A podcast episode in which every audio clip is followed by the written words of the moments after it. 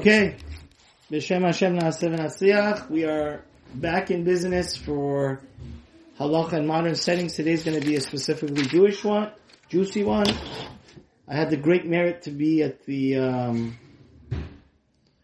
Kallah of my alma mater, Yeshiva Ner Yisrael, and I want to thank Rabbi Fran for supplying, and my Rebbe, Rabbi Zvi Berkowitz, also for supplying most of the material, if not all, except one couple of issues for this class. Today is going to be talking about when are we allowed to break halach in order to preserve human dignity. It's a fascinating shiur.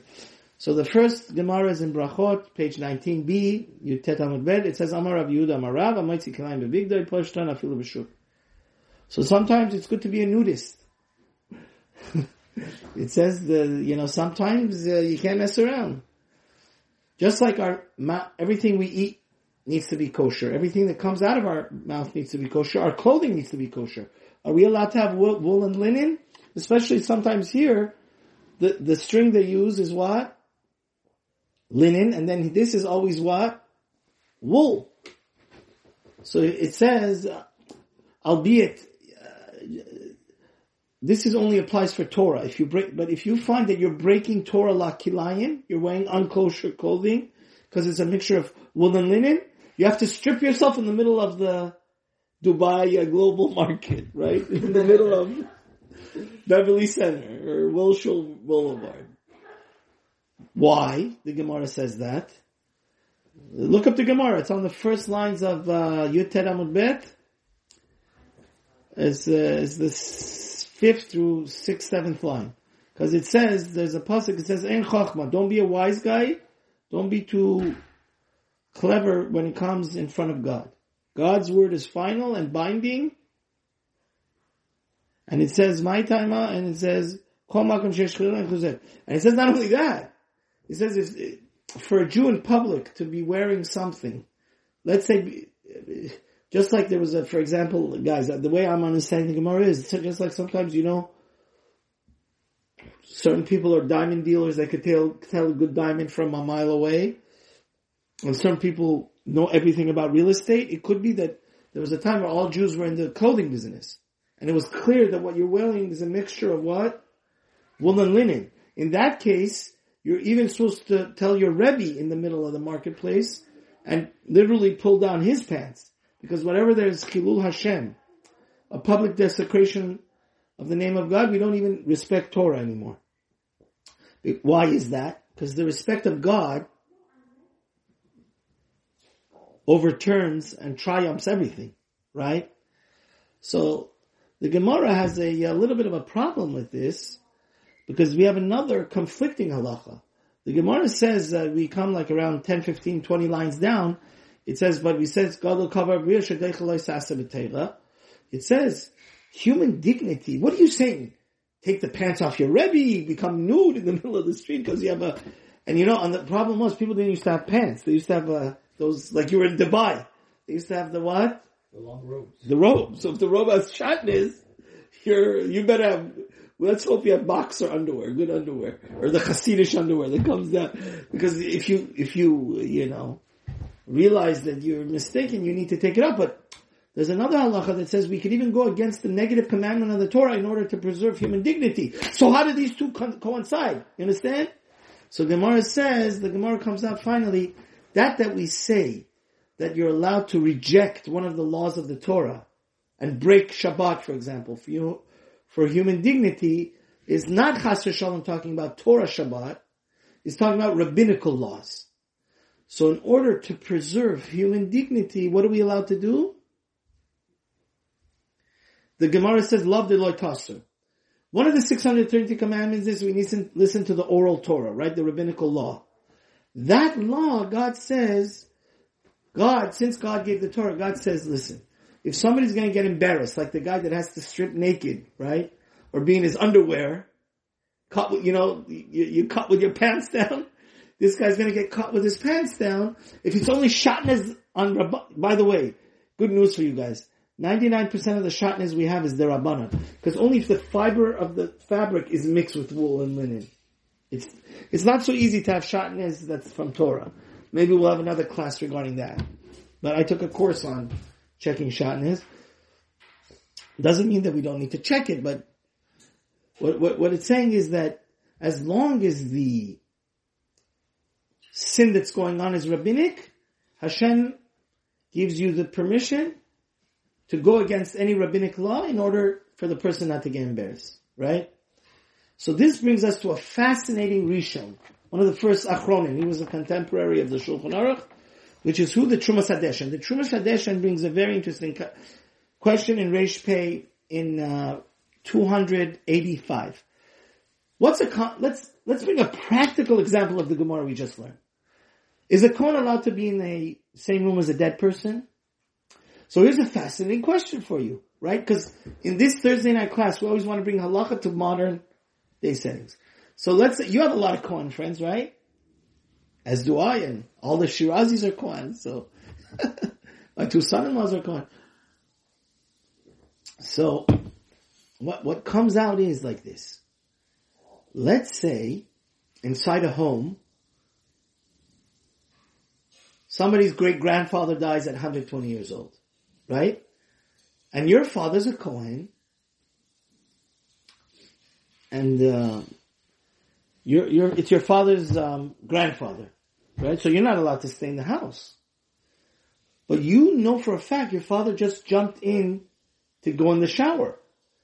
While your father's naked, do you need to grab his hand and say, Daddy, let's get out of this room? You know, like Yosef was running away naked from the wife of Potiphar, from Zuleika. Or, on one hand, you could say it's a Kilul Hashem, right? A Kohen can't be in the same room as a dead person, right? Or do we say, listen, for the sake of honor, of human dignity, guys, we know.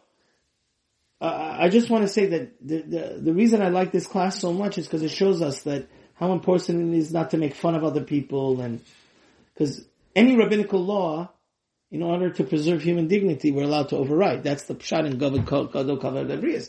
So the Terumat HaDeshen basically comes out like this. The Terumat HaDeshen says another chidush in this sugya of, and it's based on the Rosh.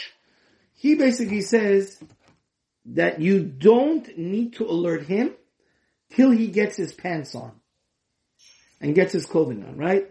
So this is the sequence of events, right? You are sitting in your great-grandfather's house, he passes away. You know your father, which is the grandson, is naked. Do you need to quickly pull him out of the house? He's going to get sorely embarrassed even if he is naked or just has his underwear on. So the Terumat HaDeshen paskins that because of human dignity, you're allowed to what? Delay doing that. So why? Because to quote the Terumat HaDeshen, the Terumat HaDeshen is based on the Rosh. The Rosh says like this: Vada yamotzi kilayim bebigdol. So going back to the case of getting naked in the middle of the street, right? Pulling down your Rebbe's pants, right? Because he's wearing wool and linen together. The Rosh says, of course the Gemara is to be taken literally. But let's say, see, this is a difference of how to learn the Gemara between the Rambam and the Rosh.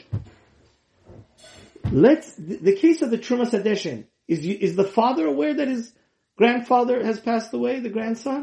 No. So the question is, do I, the great-grandson, have to go tell my father to immediately, nakedly escape out of the house? The Rosh and the Terumat HaDeshen hold no. Why? Now listen to this. So the Rosh says a fascinating thing. That Gemara is only talking about which case? If the person himself becomes aware that he's wearing kilayim, wool and linen together. But in a case where another person is becoming aware, you don't need to tap him on the shoulder and rip off his pants until he gets home. You're allowed to take him home. So you learn from this Terumat HaDeshen and Rosh another fascinating concept in Kavodah Beriyot. And you know what that is? that even on a Torah level, right? Because it's a Torah level for a Kohen to be in the same room as a dead person. But why do you need to alert him immediately? Let him be in his ignorance's bliss, right? B'sheva al taisa. You understand? Guys, there's two ways of sinning. One is that passively, right, the guy that's staying in the same room as the Kohen, right, as his grandfather, the Rabbeinu Asher, which is one of the biggest pillars of halacha, says because of human dignity, even on a Torah level thing, you could delay letting the guy know that he's sinning, so he doesn't need to get naked in the middle of. Let him get to his house, then let him know that he's wearing wool and linen together. Let your dad get dressed out of the shower, and then let him know that his grandfather died. Then he'll leave, right? Because he's already in the situation. You understand? And you don't have an obligation to tell him. That Gemara is only talking about what? The person becomes cognizant himself. But you as a bystander, because of this mitzvah, that it's important to preserve human dignity, you understand?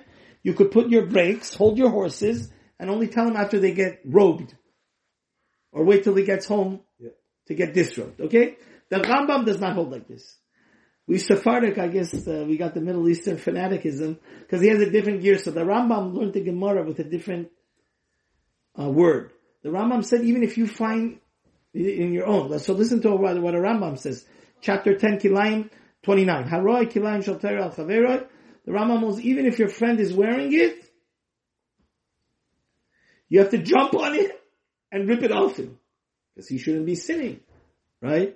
So take his robe off him, like the Arabs wear, tunic. Even if it's your Rebbe, because in front of God, where there's a Kilul Hashem, so it seems over here that there's an essential dispute amongst Maimonides, the Rambam, and the Rosh. Whether, the question is here, will give the guy 5 minutes before you alert him that he's sinning, right? So Rabbeinu Asher and the Terumat HaDeshen says, in like the case of the Kohen and Kilayim, right? You could delay telling him, right?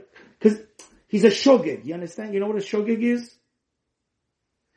Shogig is he's an invertent sinner. He's an unknowing sinner. So that's a much lower level of sin. So the Rosh understands that if you're an unknowing sinner, you're not purposely rebelling against God, the Mazid, right? So the Rosh holds, this is a very important Rosh. Keep this in mind because it's going to make a difference about a whole family falling apart. We're going to get to the Noda BiYehuda. So the Rosh basically holds that since I don't know that my grandfather died, so the bystanders don't need to alert him till he gets clothed. Then tell him and he'll leave. Same thing by the case of Kilayim. The Rambam holds not like that. The Rambam holds that we need to alert him right away. Now, I just wanted to bring a few other cases of how rabbinic sin gets stepped over on, bypassed because of human dignity. If you look at the Rambam, again, over there, he says, he brings some wonderful cases. He says, the Rambam learned something fascinating. The Rambam holds, as long as the sin is not explicitly in the Torah, even though it may be Torah law. See, the way my Rebbe Rabbi Zvi explained this is, the fact that the Torah says you have to listen to the rabbis, is that clear? Lo Tasser min adavar, it's talking about the Jewish Supreme Court. The oral Torah says the reason why we have to listen to every rabbinical enactment is because we also have to listen to the Jewish Supreme Court in the time of the Temple. But one could argue that's not lava mefurish b'Torah. Is that clear that it's the same thing? No. One Shabbat I had a 5-hour argument with one of my lawyer friends that said, and he's right. I have to admit to you, Rafi, you're right. The oral Torah is teaching us that from the love of Lo Tasser, don't go left and right from the word they tell you, that also would apply to the subsequent Knesset HaGedola, right? The 120 rabbis that wrote the Sidur, and right? But it's not Lav HaMafresh V'Torah. So these are just, I'll tell you another fascinating case. Let's say you're the Rabbi Netaneli. Do you know it's a mitzvah for you to return the lost object of your friend? Let's say the lost object is a little sheep. Like in the olden days, everybody used to have a farm in their house. And the sheep is being very stubborn.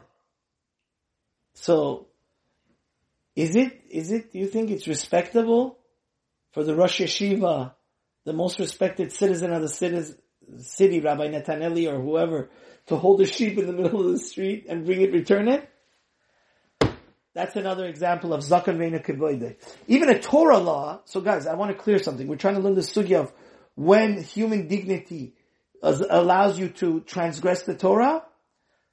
One of them, rabbinic law, even if it's a negative, don't do, you're allowed to do it in order to preserve human dignity. Another thing is, even a Torah law, you're allowed to not do the mitzvah because it's not according to your kavod. For example, what? It's a mefurisha Gemara and the Brachot and Baba Metzia.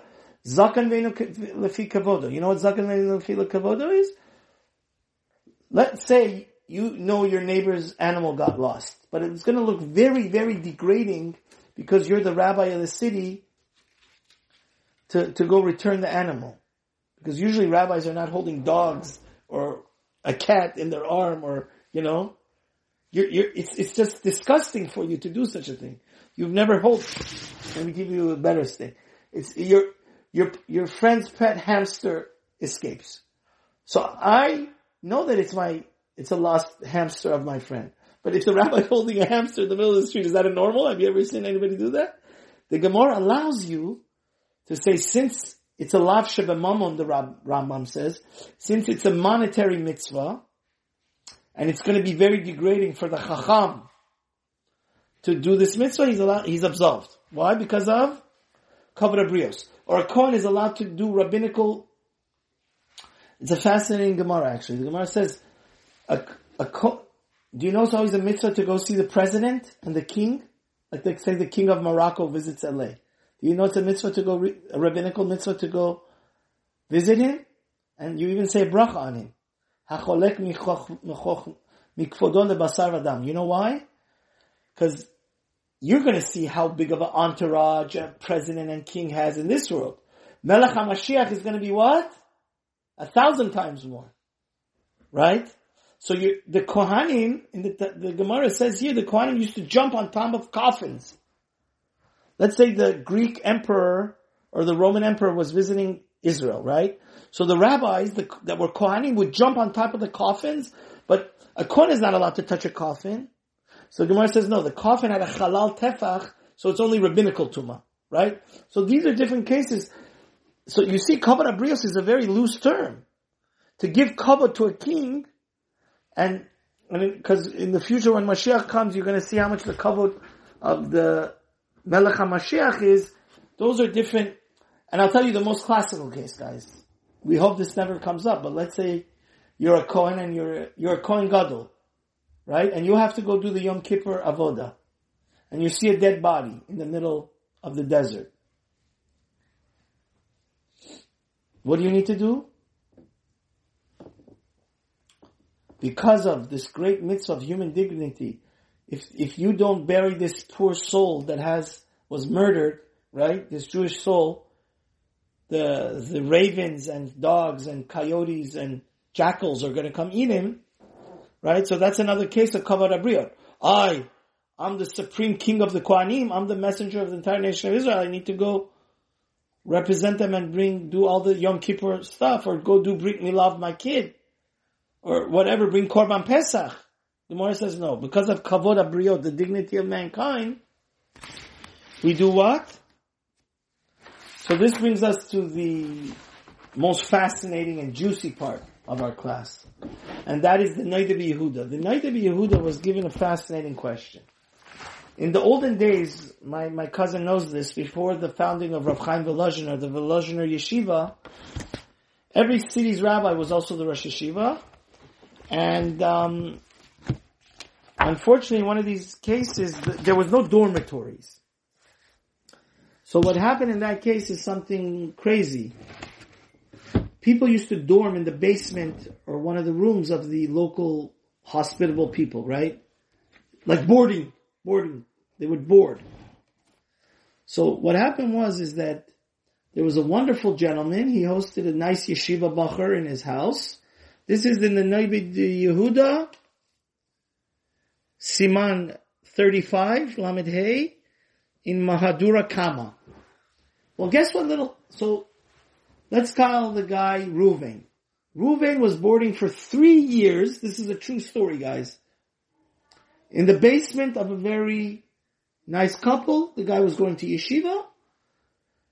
A week after right after the Sheva Brachos, he comes to his father-in-law, right? And he says, you know what? I had an affair with my mother-in-law, your wife. Right? So the question is, this is a very fascinating case of Kavodah Beriot. Now what's the Kavodah Beriot here? What's the human dignity? If this guy divorces his wife, right? Are you allowed to live with your wife once you know she cheated on you? No. The question here is, the son-in-law was exploding. The son-in-law that was sleeping in the basement was sleeping not in the basement alone.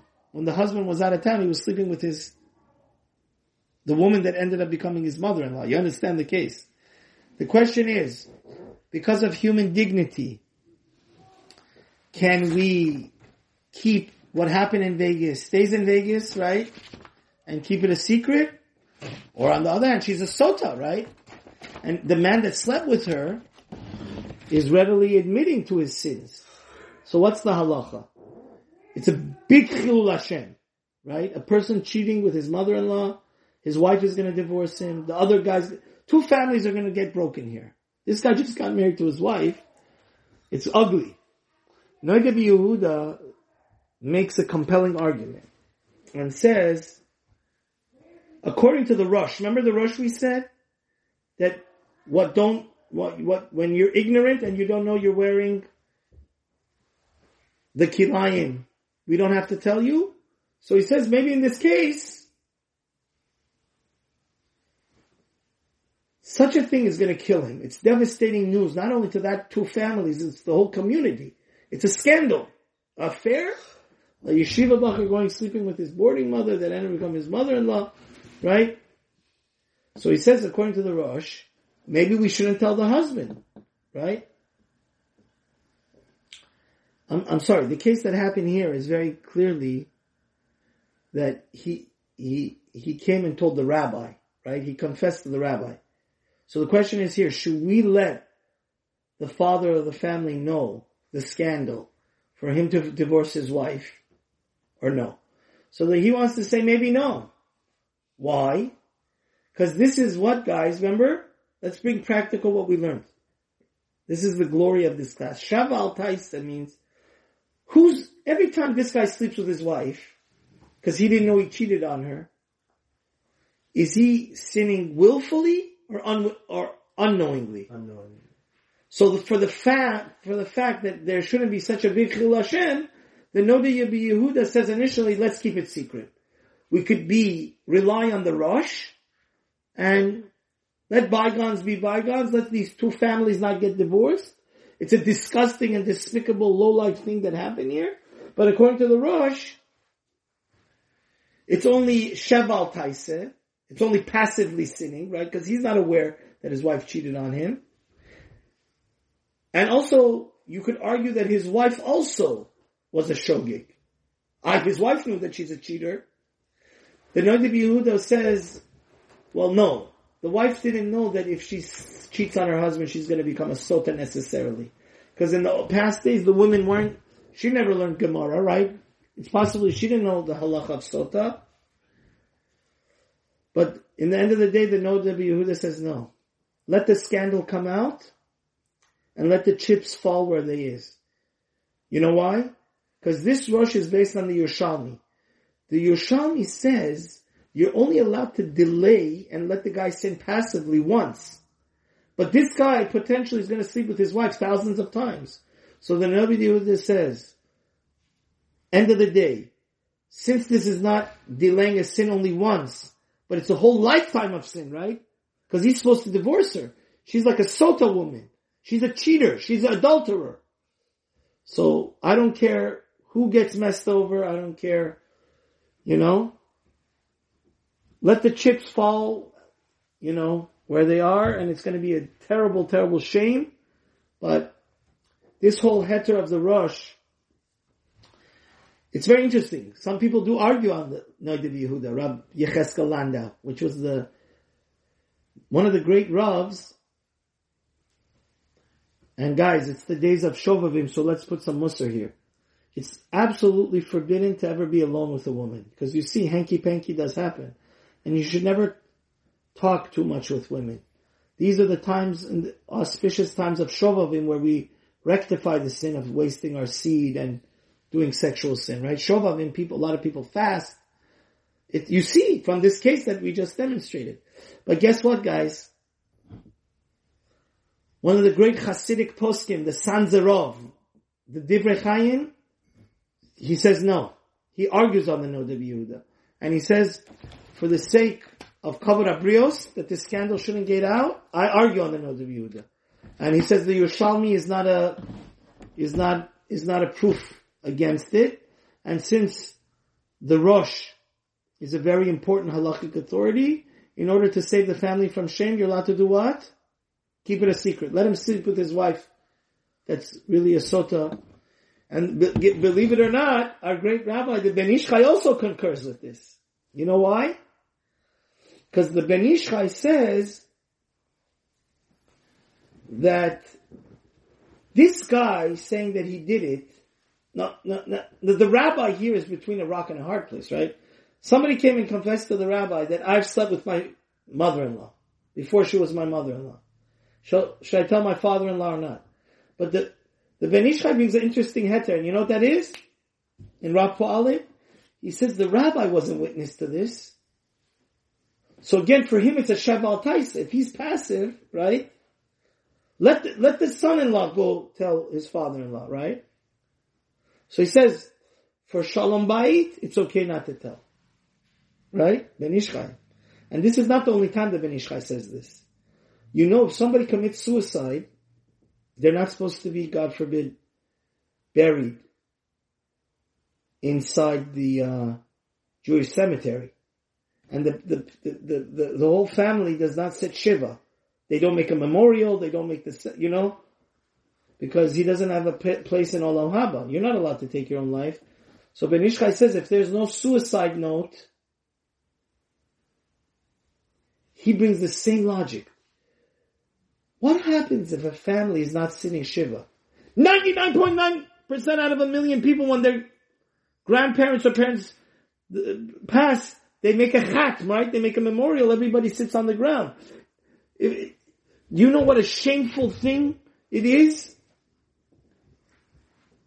If these people don't observe the halachas of Jewish mourning, they're gonna look like lowlives. They're gonna be such shameful that they're. Because it's the worst sin to commit suicide, right?